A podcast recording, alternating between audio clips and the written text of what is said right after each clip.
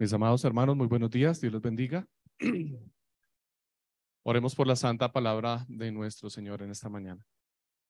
Señor, te damos gracias porque tú nos has concedido hoy nuevamente estar reunidos en este santo lugar. Santo por causa tuya, Señor, porque tú de forma especial desciendes hoy, Señor, junto con tus ángeles a atender, Señor, y a escuchar y a guiarnos, Señor, en la instrucción de la palabra, a enseñarnos y a instruirnos. Te damos gracias, Señor, porque hoy podemos estar delante de tu presencia, Señor, y tú has tenido compasión de nosotros, abriéndonos, dándonos ocasión, Señor, de estar nuevamente y reunidos en tu santo nombre junto con nuestros hermanos. Te damos gracias, Señor, porque hoy no solamente nos reunimos, Señor, en este lugar santo con nuestros hermanos a quienes podemos ver, sino que entendemos también, Señor, que de una forma sobrenatural y espiritual toda tu santa iglesia se congrega hoy en este santo día, aún la que no podemos ver, Señor. Que todos estamos reunidos hoy en este santo nombre, Señor, en este santo lugar, buscando, Señor, la gloria de tu nombre. Por eso, Señor, hoy te rogamos que nos conceda, Señor, enfocar todos nuestros esfuerzos, nuestros alientos, nuestro entendimiento, nuestra concentración, Señor, para poder buscar la gloria de tu nombre. Ya sea, Señor, que en lo que aprendamos, Señor, transforme, impacte nuestras vidas, o que lo que aprendamos, Señor, tengamos el anhelo de compartirlo y predicarlo a otros, Señor, o en lo que aprendamos, Señor, podamos ser eh, transformados, impactados de nuestro antiguo estilo de vida de impiedad y traídos a vida nueva en salvación. Hoy te rogamos, amado Señor, que por medio de tu santa palabra tengas compasión de todos nosotros, Señor, aún de mí, te ruego, Señor, por mi vida, para que tengas compasión de mí, de mi familia, Señor, y esta palabra que me has traído a exponer hoy, Señor, delante de mis hermanos, también transforme e impacte mi corazón. No solamente en el proceso de preparación de la misma, Señor, sino ahora mismo también mientras las pongo delante de mis hermanos. Que hables a mi vida y a mi corazón y también me puedas guiar en arrepentimiento, en fe y en obra a vivir, Señor, como lo que se predica en este lugar. Hoy te ruego, Señor, para que tú seas fortaleciendo, capacitando, Señor, y edificando, preparando a tu iglesia, Señor, para cumplir no solamente con el deber, la gran comisión, Señor, sino con el fin principal nuestro, Señor, que es buscar la gloria de tu nombre a través del conocimiento y el crecimiento en gracia de tu palabra. Gracias te doy, amado Señor, por cada uno de mis hermanos hoy aquí presentes, por los que vendrán, Señor, al segundo servicio, por los que van a escuchar en diferido, Señor, por algún motivo o alguna causa en su salud o por problemas o circunstancias ajenas, Señor, a su buen deseo y buena intención de estar hoy aquí. Te ruego, amado Señor, que aún esta palabra opere en la vida de todos mis hermanos y de todos aquellos que la escuchen por primera vez, de aquellos a que, que atienden a la predicación del Evangelio por primera vez, de aquellos que nos están acompañando hoy. Señor, opera también en sus vidas. Gracias te doy, Señor. Amén. Bueno, mis amados hermanos, antes de sentarnos, vamos a leer el texto para que puedan sentarse tranquilos.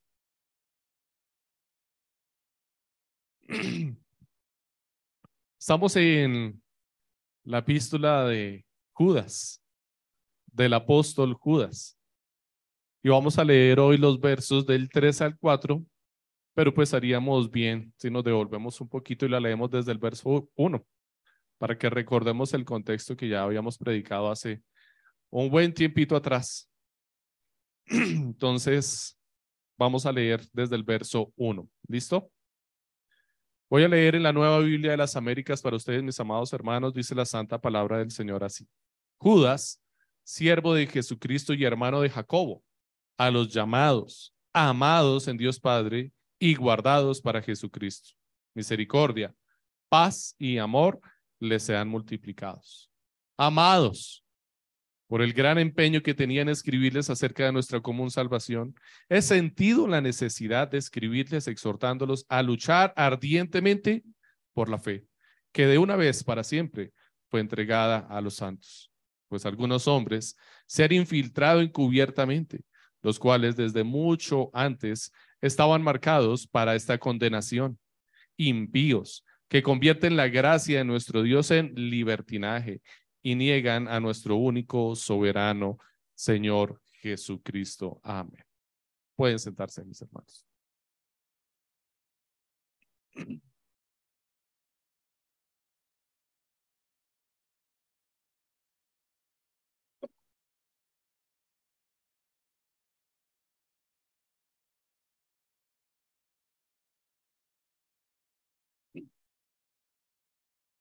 Bueno, mis amados hermanos, el sermón para hoy se titula Los santos luchan por su fe. Los santos luchan por su fe.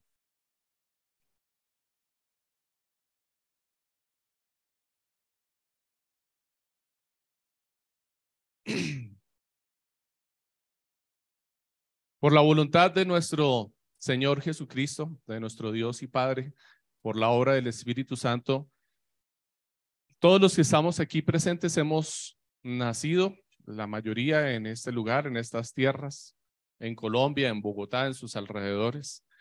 El Señor le ha placido ponernos dentro de este tiempo específico. No nacimos en otro momento de la historia. Nacimos en los tiempos en los que estamos viviendo, bajo las circunstancias que estamos viviendo, bajo el gobierno que tenemos actualmente, bajo las circunstancias internacionales que afectan también las circunstancias de nuestro país, bajo las condiciones de salud actuales, bajo las condiciones o etiquetas de la sociedad de moral, de ética, de vestimenta y cualquier otra circunstancia, bajo las circunstancias laborales, que de hecho en los últimos años han cambiado eh, drásticamente y estamos enfrentando un método, unas herramientas o circunstancias laborales completamente diferentes a las que otras personas habían enfrentado en otros momentos de la historia. Y esto ha sido voluntad del Señor. Dios ha querido que las cosas hayan sido así o Él ha dispuesto para que nosotros estemos en este tiempo y en esta época por algún momento. Él nos ha puesto por su soberanía, en su providencia, bajo este tiempo y bajo estas circunstancias. En este tiempo en donde abunda el acceso a la información una información que satura por completo todos nuestros sentidos. Vivimos en un momento histórico en donde no solamente tenemos acceso a la información, sino que también podemos producir información. En otros momentos de la historia podríamos acceder a la información, tal vez a la misma cantidad de información que tenemos hoy, pero no de la misma forma. No era fácil como lo es hoy en día acceder a esa información. Y era un poco más difícil producir la información. La información que se producía generalmente estaba limitada a aquellos que tenían la capacidad de producirla, el conocimiento y los medios para difundirla o divulgarla. Hoy en día estamos en una época completamente diferente, en donde desde un niño muy pequeño puede producir y divulgar información con un alcance internacional. Anteriormente, seguramente el, el alcance que teníamos para divulgar la información solamente era local, tal vez nuestra propia familia o nuestros amigos. Podíamos compartir nuestras ideas hacia ellos. Pero hoy en día, hasta un niño muy pequeño puede divulgar información y que esa información tenga cobertura en todo el mundo entero. Esto desde luego nos pone a pensar y nos pone, nos debería hacer reflexionar y considerar acerca del uso que nosotros deberíamos tener de la información. Cada persona sobre la tierra, sin importar su condición, su religión, su color de piel, su conocimiento o su profesión, puede producir información y divulgarla por todo el planeta solamente con un clic o solamente con tocar una pantalla con uno de sus dedos. Ese exceso de información que nos acosa por donde vayamos, obviamente llega al ser humano y lleva, conduce al ser humano a elegir qué quiere ver y qué no quiere ver. Y el problema que tenemos al tomar esta decisión es cuál es el criterio que vamos a tener para elegir lo que vamos a ver, lo que vamos a escuchar, cuál es la información que vamos a depositar en nuestro corazón, en nuestra mente. Lamentablemente, por ese mismo exceso y manipulación de la información y el acoso de la información que tenemos, el criterio que tenemos para elegir la información también está dominado por la misma información que recibimos. Esa misma información que nos está saturando está moldeando en nosotros un criterio.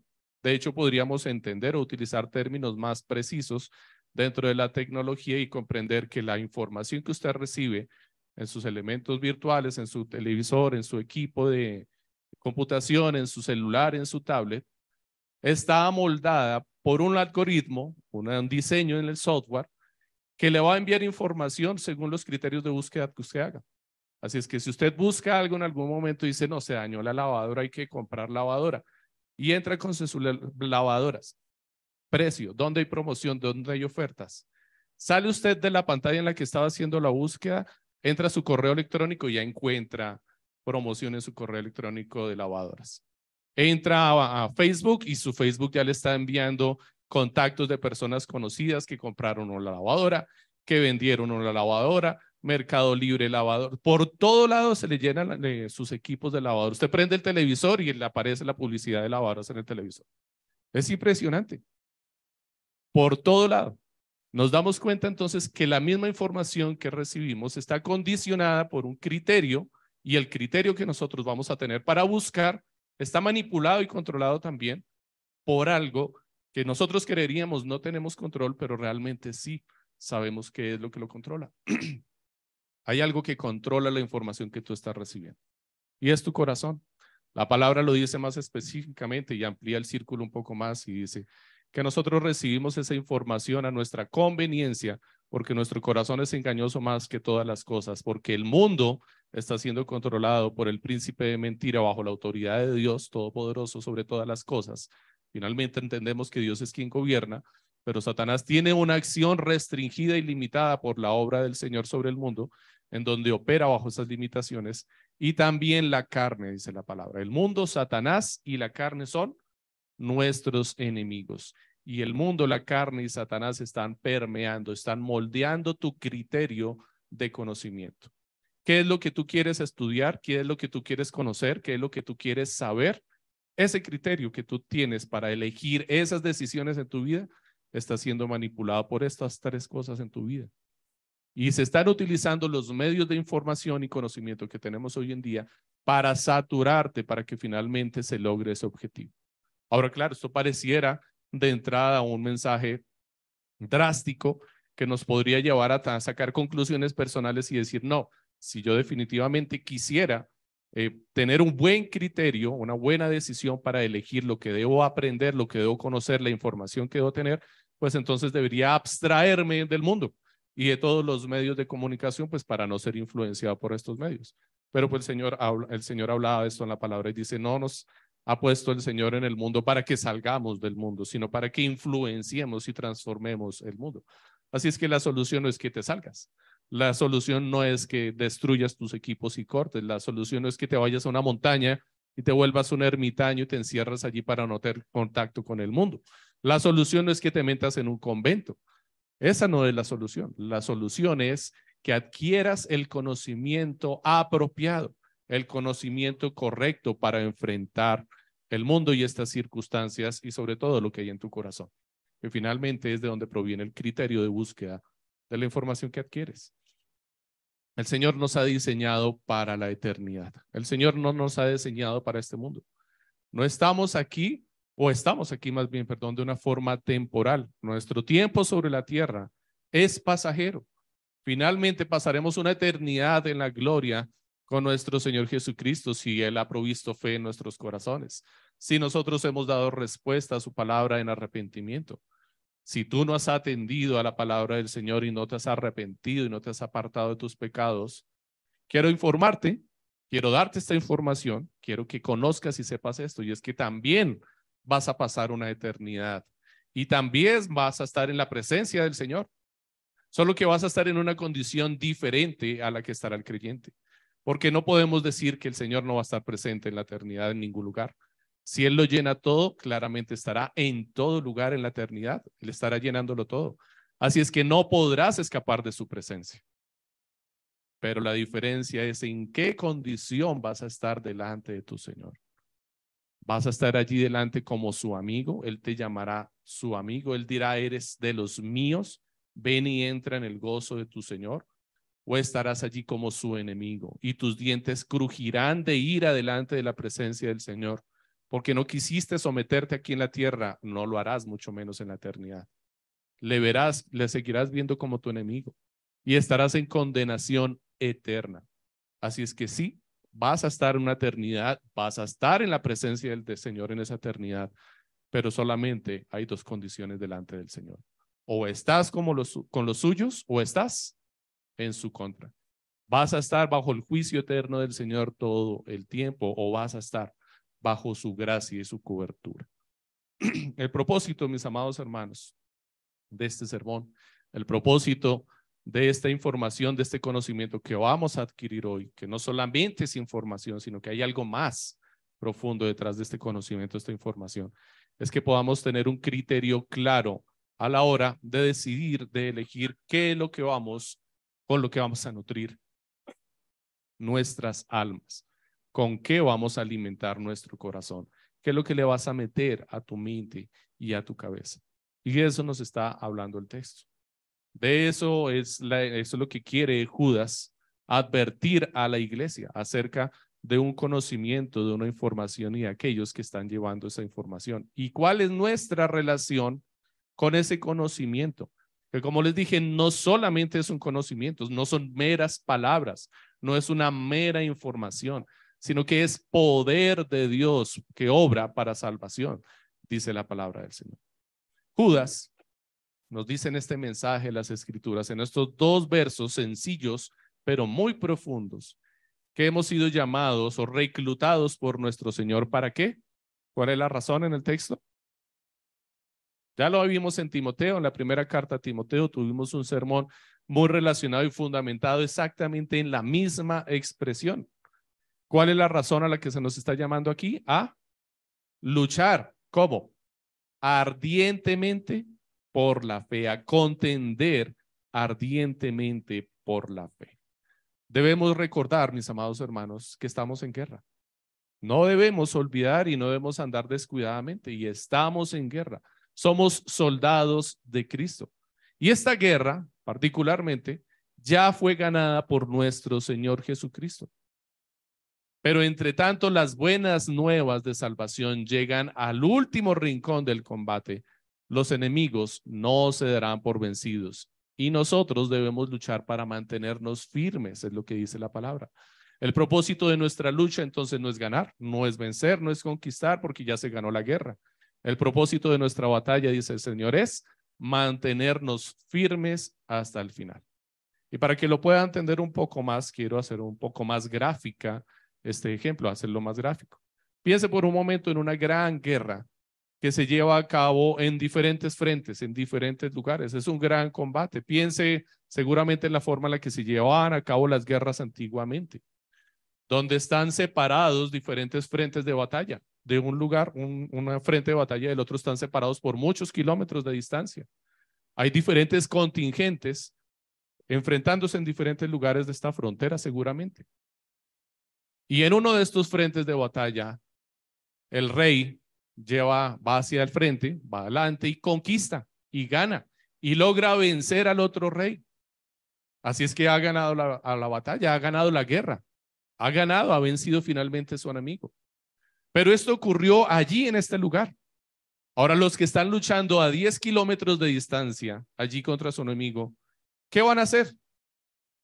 Van a seguir luchando. Ellos no se han enterado todavía que han ganado la guerra y los enemigos tampoco se han enterado que perdieron. Ellos están luchando por sus vidas. La única información que ellos tienen ahí es que tienen a sus enemigos enfrente y si no luchan, pues se mueren. Y muy posiblemente el que muera, entre más mueran, pues van a perder la guerra. Es lo, que es lo único que saben. Así es que ellos, aunque la guerra ya se ganó, van a tener que seguir luchando por sus propias vidas, por mantenerse firmes hasta el fin o hasta que llegue el heraldo con esa bandera y anuncie un mensaje de salvación y les diga, hemos vencido. Ese anuncio de vencimiento, que, de ganancia, perdón, que se ganó la batalla, la guerra, puede provocar dos efectos diferentes en los que están allí en la batalla. Los enemigos pueden vencer, pueden, eh, perdón, echarse para atrás y decir, ok, ya nos vencieron, nos vamos, nos retiramos. Y los victoriosos, pues, se retirarán de la batalla y dicen, listo, lo logramos, irán por el botín. O simplemente el enemigo puede tomar la función del remordimiento, del dolido, del herido, del ofendido. Y decir, pues nos habrán ganado, pero hasta que yo no muera, no me detengo. Y seguirán frente de batalla. Así es que sí, la batalla se pudo haber ganado, pero si tú no tienes cuidado, el enemigo te va a seguir atacando. Y si no te cuidas, aunque ya se haya ganado la guerra, te van a matar. Vas a caer por tierra. Y eso es lo que quiere decir Judas aquí. Judas nos está diciendo, estamos en frente de batalla. Ya se ganó la guerra, ya hay victoria. Estoy enviando mis heraldos por toda la tierra para que envíen este mensaje de salvación. Y es tu deber que cuando te enteres, divulgues este mensaje de salvación a los demás que están allí. Y es nuestro deber lograr conquistar aún de los enemigos para que se aparten del combate y se vengan a nuestro bando y se rindan. Y debemos hacerlo llevándoles el mensaje de salvación. Hemos vencido. La victoria se ha ganado. Pero entre tanto eso ocurre, tú tienes que mantenerte firme. Tienes que cuidarte, tienes que seguir en la batalla porque el enemigo, si es como lo tenemos claro y lo comprendemos en la escritura, es Satanás. La forma en la que él está obrando es bajo dolor, bajo herida. Él está ofendido en su corazón y él no quiere dar su brazo a torcer. Y él tiene esa actitud rencorosa. La actitud rencorosa de Satanás, ¿cuál es? Pues habré perdido, pero me voy a llevar a todos los que pueda. Esa es la actitud de Satanás. Está obrando con rencor. ¿Entiendes esa actitud? ¿La has sentido alguna vez? ¿Has obrado de esa forma alguna vez? Recuerdo una anécdota de alguien cercano en familia que no lograba soportar perder en un juego, en un juego de casa. Y simplemente cuando veía que el juego se estaba dando por vencido, que estaba perdiendo, tomaba la nota en donde se llevaban los apuntes y se la comía. Entonces, si no gano yo, pues no gana nadie. Y esa es la obra, la forma en la que está operando Satanás. Él ya sabe que ha perdido. ¿Y qué está haciendo? Pues lo siento mucho, pierdo yo, pero todos ustedes perderán conmigo. No les voy a dejar ganar. Judas entonces advierte, tienen que luchar ardientemente por la fe. Ese luchar ardientemente por la fe, ¿qué es? Es un mensaje claro que todos, cuando estaban leyendo esta carta, debían entender a qué se refiere Judas con luchar ardientemente por la fe. ¿Qué es contender ardientemente por la fe? Era un mensaje sencillo porque no lo está explicando. Él más bien argumenta más adelante acerca de los problemas que hay en esa lucha por la fe y nos pone unos ejemplos de diferentes eh, situaciones en la historia en donde había un, combate y donde habían personas que habían distorsionado la verdad de la palabra y por distorsionar la verdad de la palabra llegó juicio sobre ellos. Había personas que habían adquirido aquí en este tiempo una información y un conocimiento dudoso acerca de la verdad de la escritura. Por eso es que Judas cita tantas veces los libros deuterocanónicos o libros eh, que no están dentro del eh, cano bíblico, como el libro de Enoch. Y los utiliza porque esas eran las referencias que estaban utilizando los falsos maestros para fundamentar su conocimiento. Él les dice, bueno, ¿quieren hablar de esos textos? Yo les voy a hablar de esos textos, que no son textos bíblicos, pero aún así, miren lo que dicen estos textos y ponen como evidencia que en esos textos venía juicio sobre aquellos que se habían apartado y habían distorsionado la verdad. Es lo que Judas está haciendo y por eso encontramos tantas referencias en este libro acerca de estos textos. Lo que Judas quiere decirnos aquí entonces de luchar ardientemente por la fe es luchar por preservar y guardar la verdad de la doctrina. Porque el conocimiento que nosotros vayamos a adquirir no sea un conocimiento tan diverso y amplio como el mundo nos está ofreciendo, sino sea un conocimiento específico que transforma las vidas de las personas. Él está hablando de luchar por preservar la doctrina de la fe. Y nos va a decir cómo debemos preservar la doctrina de la fe y en eso es en lo que nos vamos a ocupar en esta mañana. Hay dos circunstancias dentro del texto. Nos expone el texto dos condiciones diferentes de dos tipos de personas diferentes. Dice, la primera, si nos damos cuenta, Judas se va a ocupar en describir primero el carácter de la persona y después lo que debe hacer o lo que hace. Dice, amados, los trata de amados, por el gran empeño que tenían escribiros acerca de nuestra común salvación, he sentido la necesidad de escribirles, exhortándolos a luchar ardientemente por la fe, que de una vez para siempre fue entregada a los santos. Ahora el otro lado, la otra cara de la moneda, ¿quiénes son? Pues algunos hombres se han infiltrado encubiertamente, los cuales desde mucho antes estaban marcados para esta condenación, impíos, que convierten la gracia de nuestro Dios en libertinaje y niegan a nuestro único soberano Señor Jesucristo. Si se dan cuenta, tenemos la descripción de dos tipos de personas en el texto. Los santos y los impíos, ¿cierto? Tenemos los que luchan ardientemente por la fe o deberían estar luchando ardientemente por la fe. Por eso hay una exhortación, porque es algo que podemos descuidar y es necesario que se nos recuerde. Por eso empieza con exhorto, les exhorto que luchen ardientemente por la fe. Y los otros que toman ese cuerpo de doctrina y ¿qué hacen? Lo distorsionan y convierten la gracia del Señor, y entiendes aquí por gracia del Señor, la palabra de Dios o el conocimiento por el medio del cual fuimos llamados a salvación, que es una gracia, ellos lo distorsionan y lo convierten en qué? En libertinaje, en un pretexto o en una excusa para tener vidas impías, vidas moralmente corruptas y distorsionadas.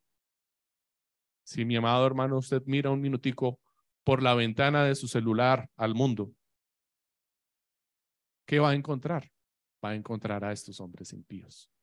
Y va a encontrar que estos hombres impíos están infiltrándose en la iglesia, como dice aquí Judas, a través de sus ojos, mi hermano, a través de sus oídos se están infiltrando en su corazón y en su mente para distorsionar la verdad de la doctrina por medio de una cantidad de información que atrae muchísimo nuestro corazón para que tú te descuides de la batalla, para que tú no estés en el frente de batalla, para que tú no luches ardientemente por la fe, para que te olvides que estás en batalla y consideres por un momento que tal vez como ya hemos ganado la batalla, pues no es necesario luchar, porque igual si pierdo y muero aquí, pues voy a estar en la presencia del Señor. Perverso pensamiento. ¿Se te ha pasado por la mente? Pues bueno, contra eso es contra lo que tenemos que luchar, una corrupción del mensaje de la verdad que cambia nuestra forma de pensar y ver el mundo y nos hace amigos del mundo, nos hace tolerables y amables y gentiles con el mundo. Y no estoy diciendo que no debamos ser gentiles con las personas, Estoy diciendo que debemos poner un límite y un freno hasta dónde vamos a tener en común o compartir con, las, con la forma de actuar o operar en el mundo. Consideremos entonces este mensaje de Judas en donde arranca. Él dice en el verso 3, amados, por el gran empeño, les está escribiendo o quería escribirles acerca de la común salvación y él ha sentido la necesidad de escribirles para exhortarles a que luchen por la fe. Y la razón por la cual cambió el tema del cual les quería escribir originalmente es porque se enteró de que se han infiltrado hombres dentro de la iglesia que están corrompiendo el mensaje de salvación del cual les quería hablar. Así es que, si nos damos cuenta, la intención que tiene Judas no es dejarles de hablar de la salvación. La intención que Judas tiene es tener cuidado de la retaguardia.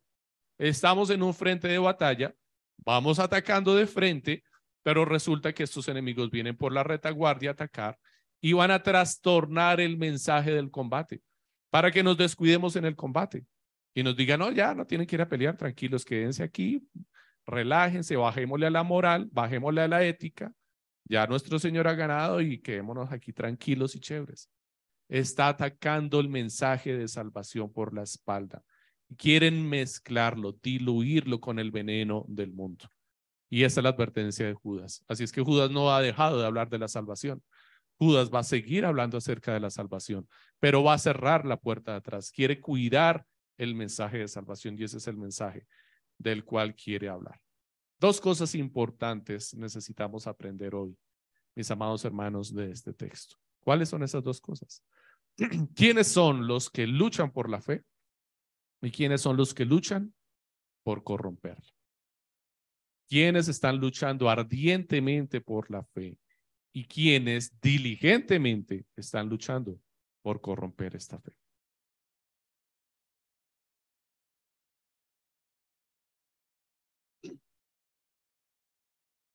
¿Quiénes son los que luchan por la fe? Ya lo vimos en el versículo 3. Son los amados son aquellos que tienen en común la salvación con Judas. Son aquellos que a quienes les está dirigiendo la carta, les está exhortando. Son aquellos eh, que son santos, dice el texto, que han sido apartados por Dios. Estos hombres tienen en común la salvación con Judas. Lo primero que Judas quiere decirles allí es que tenemos una salvación en común.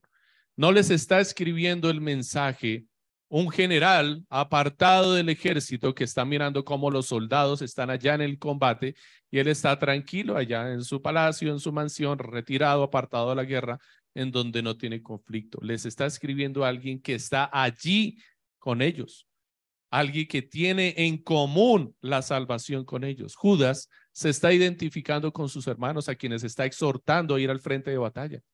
Les dice, los exhorto que vayan en frente de la batalla porque yo estoy en la misma condición de ustedes. Yo no puedo descuidar tampoco mi salvación. Y no está diciendo con esto, no quiere decir con esto que la vaya a perder y ya aclaramos en un momento eso. Judas está identificándose con ellos y les dice, todos tenemos este, esta característica en común. Todo creyente tiene la salvación como algo en común. Así es que todos debemos luchar. Y finalmente, cuando yo estoy luchando también por mi salvación, por la fe, estoy luchando por mi hermano, estoy preservando a mi hermano, porque somos más, nos mantenemos firmes y nos mantenemos unidos en el frente de batalla. Y si los soldados se mantienen allí firmes en el frente de batalla, pues los unos se protegen con los otros, es más difícil vencerlo. Judas está diciendo y les exhorta, dice, a contender ardientemente por la fe. Dice primera, segunda de Timoteo, capítulo 2, versos del 23 al 26. Segunda de Timoteo 2, 23 al 26. Pero desecha las cuestiones necias e insensatas. Tú sabes que generan contiendas. Y el, ser, el siervo del Señor no debe ser contencioso, sino amable para con todos, apto para enseñar, sufrido, que corrija con mansedumbre a los que se oponen, por si acaso Dios les concede arrepentirse para que conozcan la verdad y escapen del lazo del diablo, en el cual se hallan cautivos y sujetos a su voluntad. Este texto de 2 Timoteo nos dice que no debemos ser contenciosos, pero Judas nos está diciendo contiendan, luchen, peleen arduamente. Así es que debemos entender a qué se refiere con que sea contencioso, ve a pelear, ve a luchar. Pues es que es claro, nuestra lucha no es contra carne ni sangre. No vamos a luchar contra la gente. Ellos no son nuestros enemigos. Ellos no son los que están en nuestra contra.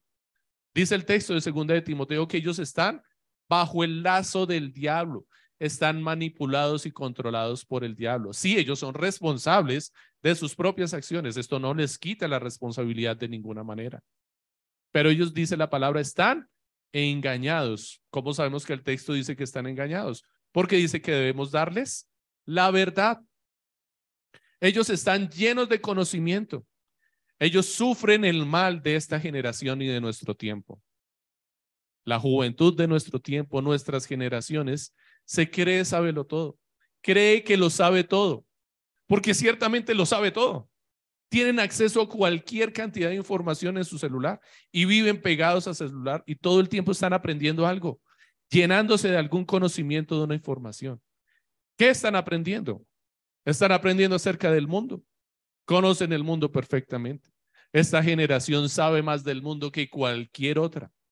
Esta generación anhela viajar por el mundo y dedica todos sus esfuerzos y su, y su trabajo y sus ahorros para irse de viaje por el mundo. No quieren casarse, no quieren tener hijos, no quieren adquirir responsabilidades, no piensan en su futuro, no les importa si hay pensión o no, no les importa construir una casa o una vivienda porque su única expectativa de vida es conocer. Ellos quieren conocer, quieren llenar su mente de información y de emociones, viajar por el mundo y estar satisfechos. Te acercas a hablar con ellos y no te quieren escuchar porque ellos que creen que ya lo saben todo. Y ciertamente saben todo acerca de este mundo que va a ser consumido por el fuego. A la final dice la palabra del Señor que no saben nada. No saben nada. Porque no tienen el verdadero conocimiento. Lo único que saben es lo que tienen por delante de sus sentidos. Pero no saben la verdad de la palabra de Dios. La desconocen por completo. En ellos no hay sabiduría, sino necedad, dice la palabra del Señor. Su conocimiento estorba la palabra de la verdad. Su conocimiento les es un estorbo. Es un gran bulto que llevan encima de su espalda. Quieren conocer acerca de cómo funciona el mundo, de las finanzas, de la economía.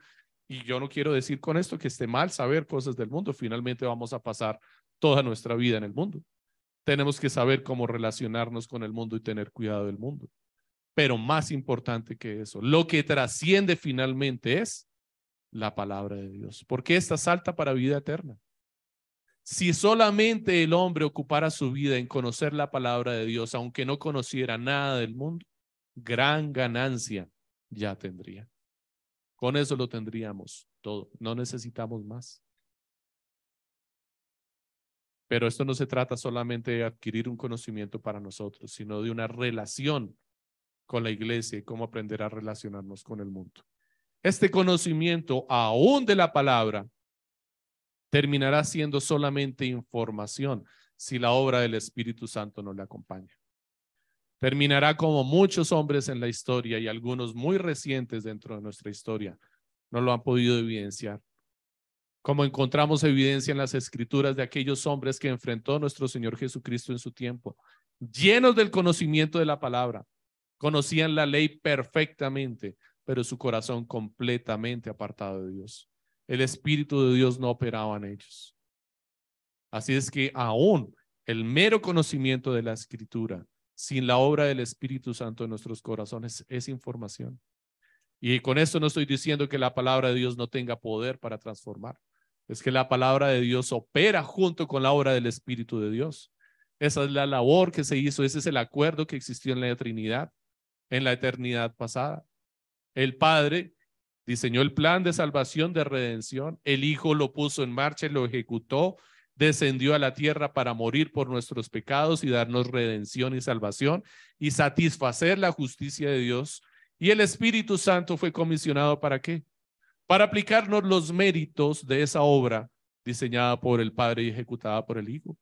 La obra del Espíritu Santo es hacer que ese conocimiento transforme tu vida que no sea un mero conocimiento como lo tenían los fariseos, los escribas y los publicanos en el tiempo de Jesús.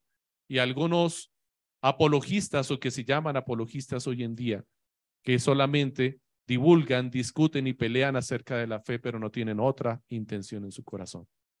No quiero decir con esto que todos los apologistas hagan esto. Judas dice que son portadores de la única fe. Solo hay una fe y dice el texto que esta fe fue entregada a los santos. Tenemos acceso al conocimiento de toda la revelación porque solo hay una y el Señor nos la dio toda. En la escritura dice que nosotros somos los portadores de ese cuerpo de doctrina. Cuando Judas se refiere aquí a que tenemos que luchar ardientemente por la fe, lo dice de la misma forma que lo dice Pablo en la primera carta a Timoteo, ese luchar ardientemente por la fe no es luchar, luchar por lo que conocemos nosotros por fe, sino la fe ahí se entiende como doctrina, el cuerpo de doctrina, toda la doctrina de la escritura. ¿Y a quién le fue entregada esa doctrina? Dice el texto. A los santos, a su iglesia. Nosotros somos los portadores de esa verdad. ¿Quiénes más la van a proteger, la van a defender, la van a divulgar? Nosotros, es nuestro deber. Dice el Señor en la escritura, el que conmigo, el que no está conmigo está en mi contra. El que no barre, desparrama. Si tú tienes la doctrina, si tú tienes el conocimiento de la palabra y no estás luchando ardientemente por defenderla, entonces estás del otro lado. La estás corrompiendo, estás dejando que se corrompa. Es como la espada, es la palabra del Señor. Si la espada es meramente para ti un símbolo de tus triunfos y de la guerra, y que eres un guerrero y la mantienes allá impecable y bien guardadita, levantada y exhibida, se va a corromper, le va a llegar el óxido igual y se va a destruir y se va a dañar. La espada no fue diseñada para estar exhibida, fue diseñada para estar en el combate. para que quede adherida a tu mano por la sangre que se ha derramado en el combate. No tenemos un texto en la escritura que habla de esto. Dice que se pegó la mano, la espada en la mano, por luchar ardientemente en el combate. Y no estamos hablando de una guerra sangrienta, estamos hablando de la palabra de Dios, del deber de predicar la palabra de Dios. Eso es guardar la doctrina, predicar el Evangelio, conocer el Evangelio y predicarlo salir a combatir al mundo con la espada en tu mano. A la final te vas a dar cuenta que la espada se va a desgastar, ya sea que la tengas colgada en tu casa o ya sea que la tengas en tu mano y estés peleando con ella. La pregunta es, ¿por qué quieres gastar tu vida? ¿La quieres gastar por el conocimiento del mundo y andar divulgando y viajando y perdiendo tu vida en el mundo? ¿O la vas a gastar por Cristo? Porque al final tu vida se va a perder. Al final vas a morir, vas a salir de este mundo. Tu vida se va a desgastar. Vas a llegar un día viejo si el Señor te lo concede. Vas a estar achacosito, ya no vas a sentir el mismo vigor de antes. Y la única pregunta que va a importar para ese momento es, ¿en qué gastaste tu vida? ¿Valió la pena en aquello que gastaste tu vida? ¿Aquello en lo que invertiste tu tiempo, tus esfuerzos y tu vida? ¿Valió la pena? Si la invertiste para el mundo, al final todo lo que hiciste e invertiste va a quedar aquí en la tierra, vuelto polvo, no va a perdurar, ni tu nombre durará. Pero si lo invertiste en la eternidad, estarás en la eternidad disfrutando de todo lo que serviste y cosechaste aquí. Judas dice que son santos aquellos que luchan ardientemente por la fe. Estos santos que luchan ardientemente eh, eh, por la fe, tienen un título delante del Señor. Nuestro título aquí de santidad, por nuestro trabajo en la tierra, tal vez sea solamente como el de un soldado raso. Esa santidad para nosotros aquí en la tierra es soldados rasos. Ese es nuestro título en la tierra. Pero cuando estemos en la presencia del Señor, seremos tratados como generales de su ejército. Esa es la gloria que nos aguarda y nos espera. La palabra dice que nos aguardan coronas. Y el Señor nos entregará coronas, pondrá coronas sobre nosotros. Desde luego, la buena relación y la enseñanza de la palabra que el Señor ha hecho en nuestras vidas hará que esas coronas para nosotros no sean suficientes. ¿Y qué dice la palabra que haremos con esas coronas en la presencia del Señor? Señor, mira, si algo logré, es para ti y las derramaremos, las entregaremos en la presencia del Señor para la gloria, para la gloria del Padre. Si tú no estás en la, en la batalla, si tú no estás luchando ardientemente por la fe, entonces considera que posiblemente estás del otro lado. Los que luchan por corromperla. Si tú no estás luchando por preservar la palabra del Señor y difundirla, entonces, ¿qué estás haciendo con ella? Si no estás barriendo, Simplemente dejas el montón para que otro pase y desparrame.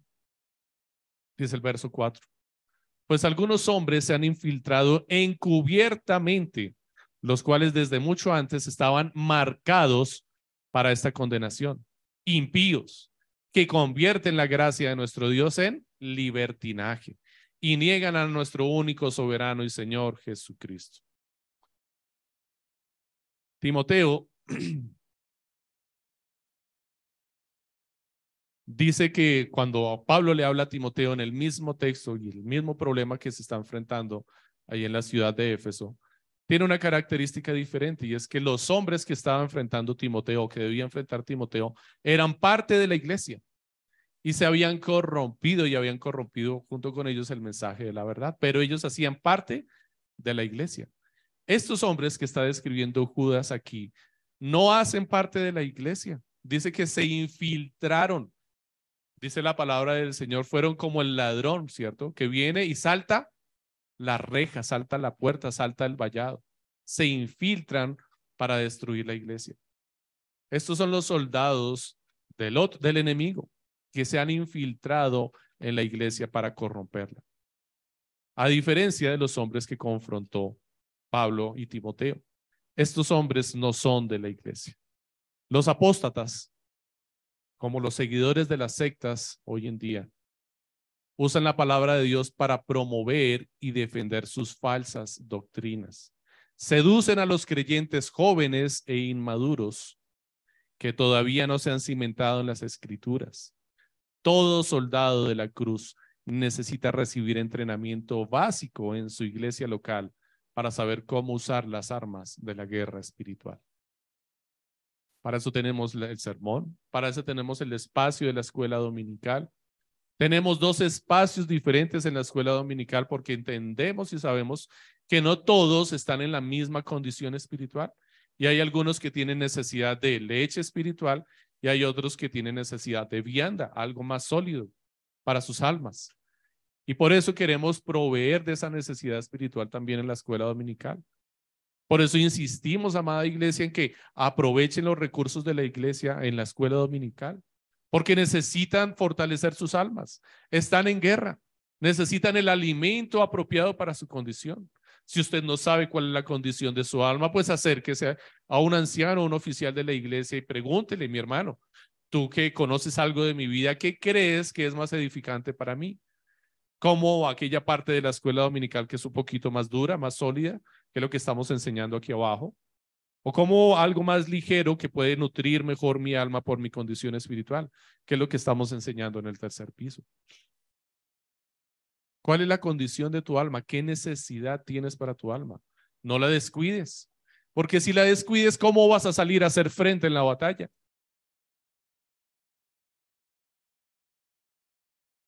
Hay evidencias históricas de grandes batallas y grandes combates que se perdieron porque los soldados estaban débiles. Grandes ejércitos que tenían todo por delante por ganar y ganar una batalla, pero a causa de la gran distancia que tuvieron que recorrer hasta encontrar a su enemigo para enfrentarlo, perdieron las fuerzas, porque no tuvieron suministros suficientes, porque el clima les golpeó tremendamente y cuando llegaron al frente de batalla, ese gran número fue reducido a nada. ¿Por qué? porque no tenían fuerza para hacer frente a la batalla.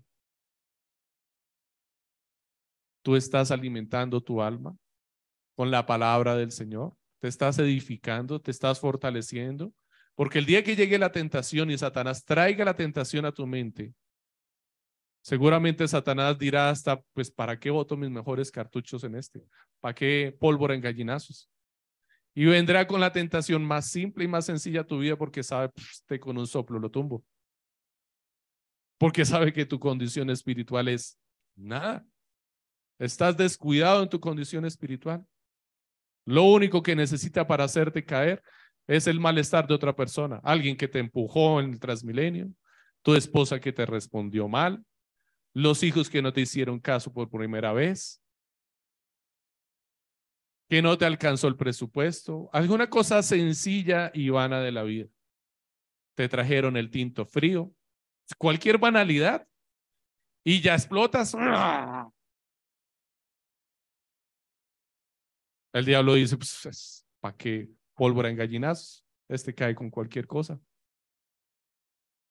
Eso pone en evidencia cuál es nuestra condición espiritual, qué tan fácil caemos ante la tentación de Satanás. Examinas tu vida, la estás examinando, mi hermano. Yo me encuentro rajado en algunas ocasiones, lo sé. Gracias al Señor por mi familia. Tengo quien me exhorte constantemente. Mis hijos también me exhortan. A veces solamente necesito una mirada de ellos para saber que ya la embarré. Necesitamos, mis amados hermanos, alimentar nuestra alma. Si no alimentamos nuestra alma, fácilmente vamos a caer ante las acechanzas de Satanás. Ellos están allí infiltrados, son sabandijas, son viles, se disfrazan, aparentan ser creyentes para venir y hacerte tropezar. Recuerda que nuestro enemigo no es contra carne y sangre, no son las personas, el enemigo es Satanás, el enemigo es nuestra carne, el enemigo es el mundo, dice la palabra del Señor. Por ahí empezamos. Todo soldado de la cruz necesita este entrenamiento básico. Dice 2 Corintios 10, del 4 al 5. Porque las armas de nuestra contienda no son carnales, sino poderosas en Dios para la destrucción de fortalezas. destruyendo especulaciones y todo razonamiento altivo que se levanta contra el conocimiento de Dios y poniendo todo pensamiento en cautiverio a la obediencia de Dios. Está hablando de conocimiento, de información, de luchar con la verdad de la palabra contra las mentiras del mundo, con la corrupción del mundo, el exceso de información que tenemos hoy en día. El Señor no nos ha llamado a ser ni cobardes ni solapados como nuestros enemigos, sino valientes y esforzados. Dice Mateo 11:12, desde los días de Juan el Bautista hasta ahora, el reino de los cielos sufre violencia y los violentos lo conquistan por la fuerza. ¿Te has enterado que estamos en batalla? ¿Estamos en guerra? ¿No podemos ser blandengues? ¿No podemos ser cobardes porque los cobardes actúan escondidos, infiltrándose? Tenemos que tener valor para hablar, para blandir muy bien la espada de la palabra del Señor. Necesitas tener valor para hablarle a tu vecino, ¿Tienes temor de hablarle a tu vecino? Yo a veces siento temor a hablarle a mi vecino por causa de mi testimonio. Si yo hoy le hablo, va a decir, no, pero este es el que la pasa gritando. Este es el que escucho por ahí, no. Da temor. No te da temor hablarle a las personas que te conocen porque temes que saquen un argumento, como dice el texto, en tu contra. ¿Estás tú preparado para hacer frente a esas acechanzas de Satanás y poder responder con humildad y decirle, vecino, tiene usted toda la razón, ese soy yo. Soy un pecador. Pero yo no vengo a hablarle de mi pecado. Vengo a hablarle de la obra de Dios que opera en mi vida y que me hace apartarme de ese pecado y por lo cual le puedo dar la cara hoy. Tiene usted toda la razón. Yo no vengo aquí a predicarle un falso evangelio. Yo vengo a predicarle el evangelio de alguien que necesita del Señor, no de alguien que se la sabe todas. Los que se la saben todas están llenos de un vano conocimiento. La palabra del Señor dice que nosotros tenemos que hacernos ignorantes para ser sabios realmente. Convierte la gracia del Señor en libertinaje, dice Judas acerca de estos hombres. Corrompen el mensaje. Adrián Rogers señala con respecto a este pasaje que estas son personas que recibieron la verdad, la rechazaron, la ridiculizaron y eventualmente intentarán reemplazarla como hizo la serpiente en el jardín. Son serpientes. ¿Usted ha visto la forma de proceder de una serpiente? Solapada, cobarde, oculta. Cuando una serpiente ataca a una persona, ¿por qué la ataca? Porque no la vio. Porque la persona iba caminando tranquilamente por ahí, no se dio cuenta que la serpiente estaba allí escondida, solapada, la asustó y la serpiente atacó. Cuando se encuentra con la serpiente de frente y la ve por ahí de frente, ¿qué hace la serpiente? Se va, huye. Porque sabe que no tiene que hacer. Ella huye. ¿Cuál es la forma en la que la serpiente tiene la estrategia para ganar? Solapada, estar escondida, estar oculta, es rastrera, es vil. Por eso Satanás es la serpiente antigua. Siempre está solapado y escondido, esperando ahí que se descuide, que usted dé el papayazo para que venga y le ataque. Estos son, dice Adrián Roger, los que hacen grandes publicidades. Noche de sanidad, viernes de milagros. Venga y pacte con el Señor. Siembre abundantemente y recibirá abundantemente. La gente llega a muchos de estos mitines sintiéndose mal y perdida y salen de allí sintiéndose mucho mejor, pero siguen perdidos. O si no, ¿por qué van? ¿Y por qué vuelven? Porque salen sintiéndose muy bien, Finalmente, esta información y conocimiento que nos da el mundo se resume en sentimientos. La gente anda buscando conocimiento y viajando por el mundo porque solamente quiere experiencias, sentimientos bonitos. Es que se siente tan bien, pero siguen igual de perdidos. No quieren estar solos en su casa, con su mente encendida, porque cuando se prende su mente, sienten dolor, tristeza, aflicción, les agobia todo el mundo. ¿Qué necesitan? Todo el tiempo estar distraídos y atentos, por eso no pueden soltar el celular, no pueden apagar el televisión. Ven televisión y tienen el celular al tiempo y la tablet al tiempo y las tres cosas al tiempo y además escuchan música. Porque no pueden dejar que su cerebro se encienda un segundo. Cuando su cerebro se enciende, se sienten agobiados y tristes. Cuando una persona está en una condición tan extrema de estas y le medican, tiene que desconectarse del mundo y le mandan a un hospital a internarse. Siente que se muere porque tiene que enfrentar la realidad de su vida. Tiene que enfrentar la realidad de su corazón y encuentra que en su corazón no hay nada. Necesitan estar todo el tiempo drogados e intoxicados con este conocimiento e información del mundo. Un mundo que va a ser consumido por el fuego. ¿Es esa la realidad de tu vida? ¿Conoces a alguien con esa realidad? Ten misericordia. Sácalo de allí. Deja la cobardía y toma la espada del Señor y blande contra los enemigos que le están atacando y predícale el Evangelio. Trae luz a su vida y rescátale.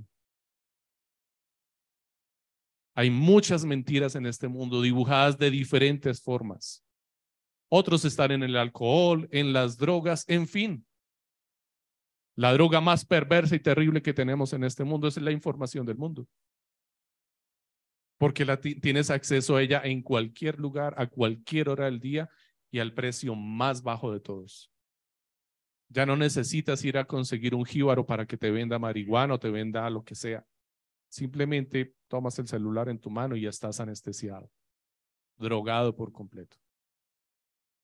Sin el Evangelio, el mensaje de gracia se reduce entonces a libertinaje.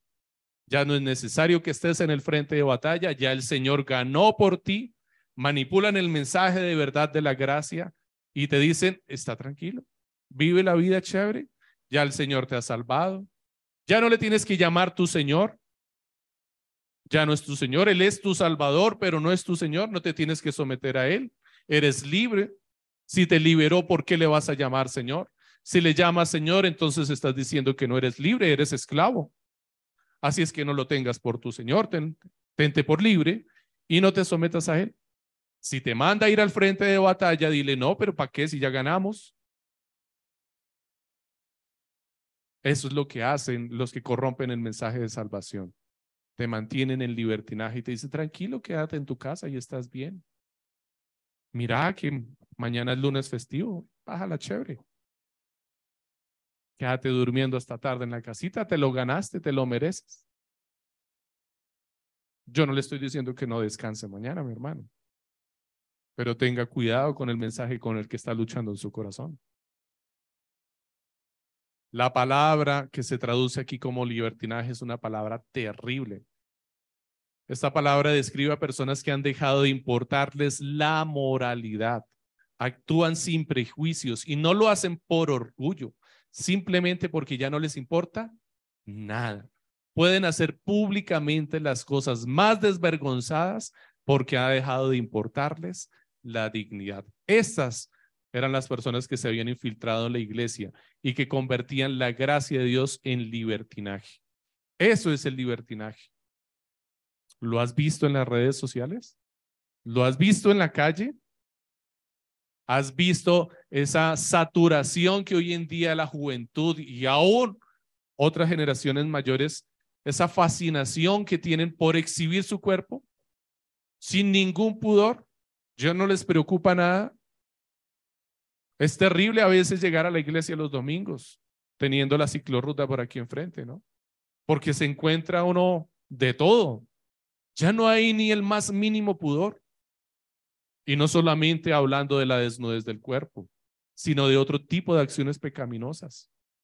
Ya la delincuencia, la palabra dice que el delincuente busca la oscuridad para hacer sus fechorías porque no quiere ser descubierto. Eh, pues, eso pasó hace rato. El nivel de corrupción del hombre es tan perverso que ya pueden ingresar a este salón y robarnos a todos y no les preocupa. pueden tener cámaras enfrente que les, que les están grabando y no les preocupa. Eso es libertinaje. Es la condición en la que estamos viviendo hoy en día. Judas dice después que niegan a nuestro único soberano y Señor Jesucristo. Y esta es la tapa, este es el colmo. Le pareció terrible el libertinaje y la forma de proceder de aquellos que corrompen el mensaje de la verdad. Pues lo más terrible de todo lo que dice Judas aquí es con lo que cierra acá. Dice que niegan a nuestro único soberano y Señor Jesucristo. Eso es lo más terrible de todos. No creen que Jesús sea Dios. No creen que Jesús sea su Señor.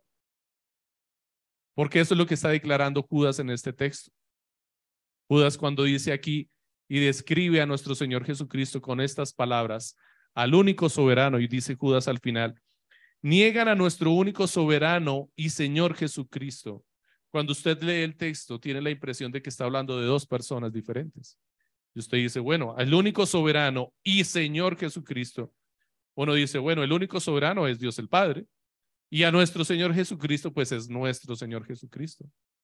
Pero el texto en, el, en original, en las palabras griegas, la descripción que hace de esta, de las dos descripciones que encontramos allí, perdón, de este texto, apuntan todas a la misma persona.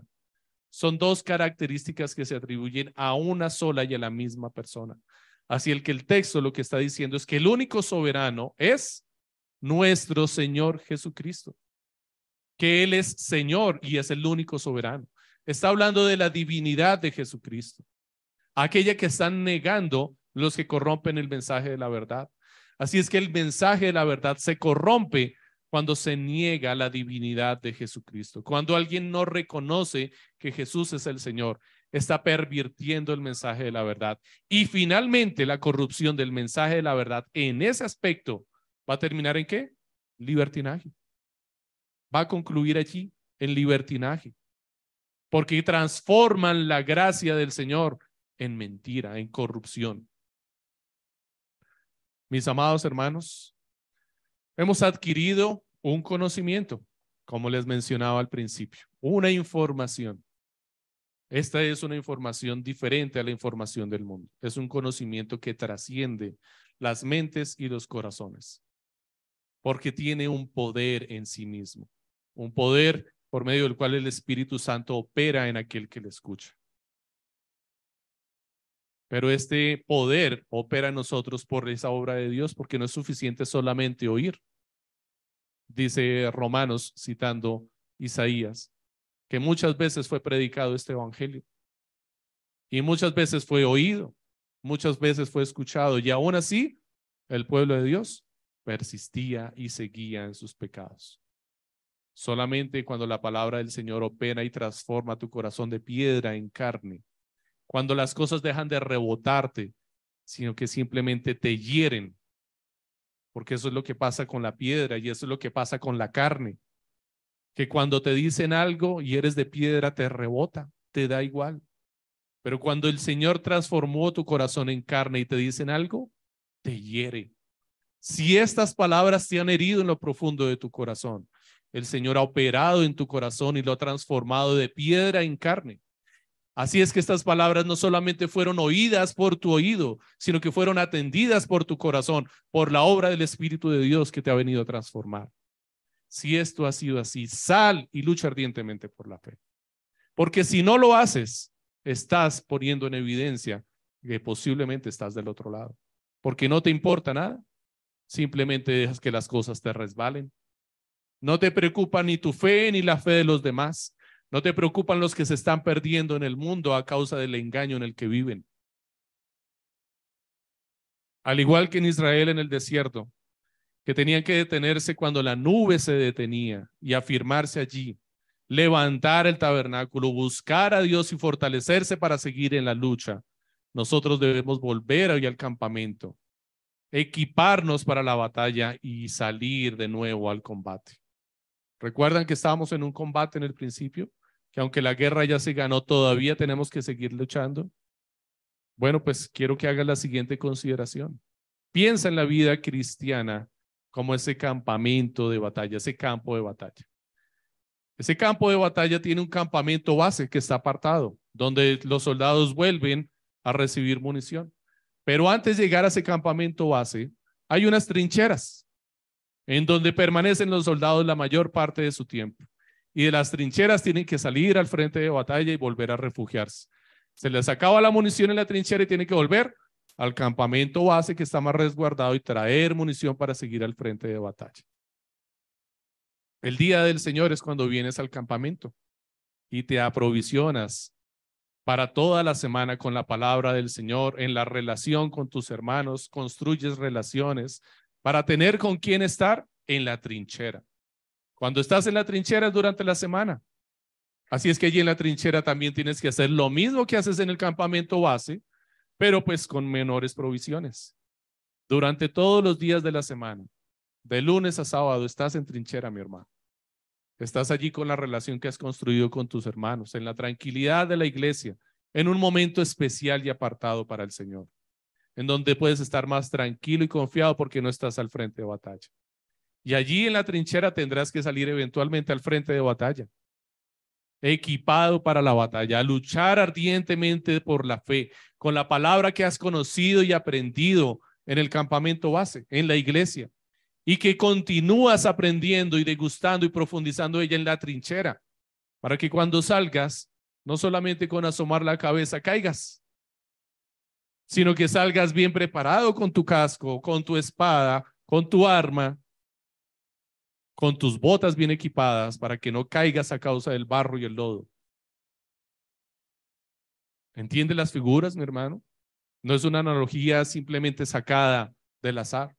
Pablo habla abundantemente de esto. Eso es a lo que nos está llamando Judas aquí. Luchar ardientemente por la fe es esto. Debes tener cuidado, mi amado hermano, también de los nuevos reclutas porque son débiles. Hay que cuidar a los nuevos reclutas, hay que cuidar a aquellos que están confiados a veces, que son antiguos y llevan tiempo en la fe y están confiados, porque también pueden caer en la batalla. Por eso Judas dice, exhorta. Necesitamos la exhortación los unos con los otros, a no descuidarnos, porque a veces el, soldado antiguo dice, ah, este casco es muy incómodo, y se sale sin casco, y puede resultar herido. Ten cuidado, mi amado hermano, de tu alma y del alma de tus hermanos. Y ten cuidado de los que se infiltran en la iglesia. Ellos te harán pensar que ya no tienes que seguir las órdenes de tu Señor. Ellos te harán pensar que ya no vale la pena luchar esa batalla. Ellos te harán pensar que ya no tienes que someterte a tu general y te quieren hacer desertar. Quieren hacerte apartar del campo de batalla para que vayas a las ciudades y te entregues al libertinaje. Ya no importa esto. Ya no quiero luchar más por esto. Ya la guerra se ganó, ya qué más da. ¿Por qué tenemos que seguir luchando si ya la guerra está ganada? Pues estás luchando por mantenerte firme hasta el final. Es lo que el Señor dice. Esto no insinúa y no quiere decir que tu salvación se vaya a perder. Si el Señor te ha, te ha salvado, no perderás la salvación, porque el mismo que te salvó ha puesto en tu corazón de mantenerte firme hasta el final. Él es el que te impulsa a luchar. Si tú eres de tu Señor, tú deseas ir a luchar por tu Señor, porque sabes que estás luchando por las almas de los perdidos. Estás luchando para llevarles ese mensaje de salvación, para decirles, se acabó la guerra, desistan, lo luchen más, pásense para este lado. Ese es el propósito de esa guerra, dar gloria al Señor por medio de, de cada una de las almas que son salvadas para su gloria. El que crece en el conocimiento sin fe se enaltece, pero el que tiene fe crece en conocimiento y humildad. Demos gracias al Señor, mis amados hermanos. Señoremos. Te damos gracias, Señor, por tu palabra. Te damos gracias, amado Señor, porque nos has llamado a la batalla, pero no nos has enviado solos nos has fortalecido y capacitado con todo lo necesario, Señor, para hacer frente al enemigo. Y nos has dejado con claridad dónde está y cuál es nuestro enemigo, Señor, y cuál es la razón de nuestra lucha. Te rogamos, Señor, para que quites nuestro orgullo, nuestra altivez, la vanidad que hay en nuestra mente a causa del conocimiento, Señor, que hemos adquirido este mundo. Nos llenamos todo el tiempo de esta información vana del mundo, Señor, y lo único que encontramos es apartarnos más de la verdad, de la realidad de tu palabra. Concédenos hoy, Señor, vivir vidas plenas para ti, Señor, en gloria y alabanza para tu nombre, Señor, conociendo realmente, Señor, tu palabra, conociendo y dando importancia a lo que debemos aprender, Señor. Guíanos no nos dejes, Señor, persistir en nuestros pecados. Te damos gracias, Señor, por la obra de Cristo en nuestras vidas. Porque finalmente, Señor, es solamente por la obra de Cristo que podemos considerarle nuestro Señor y nuestro Salvador, porque Él es el Señor y Salvador de nuestras vidas. Nos rescató de nuestro vano, inmoral estilo de vida y nos ha traído a servirle, Señor, para gloria tuya, para la alabanza de tu nombre para que procuremos la extensión de su reino, Señor. Gracias te damos, Señor, porque ahora servimos no al tirano, sino al Salvador. Amén.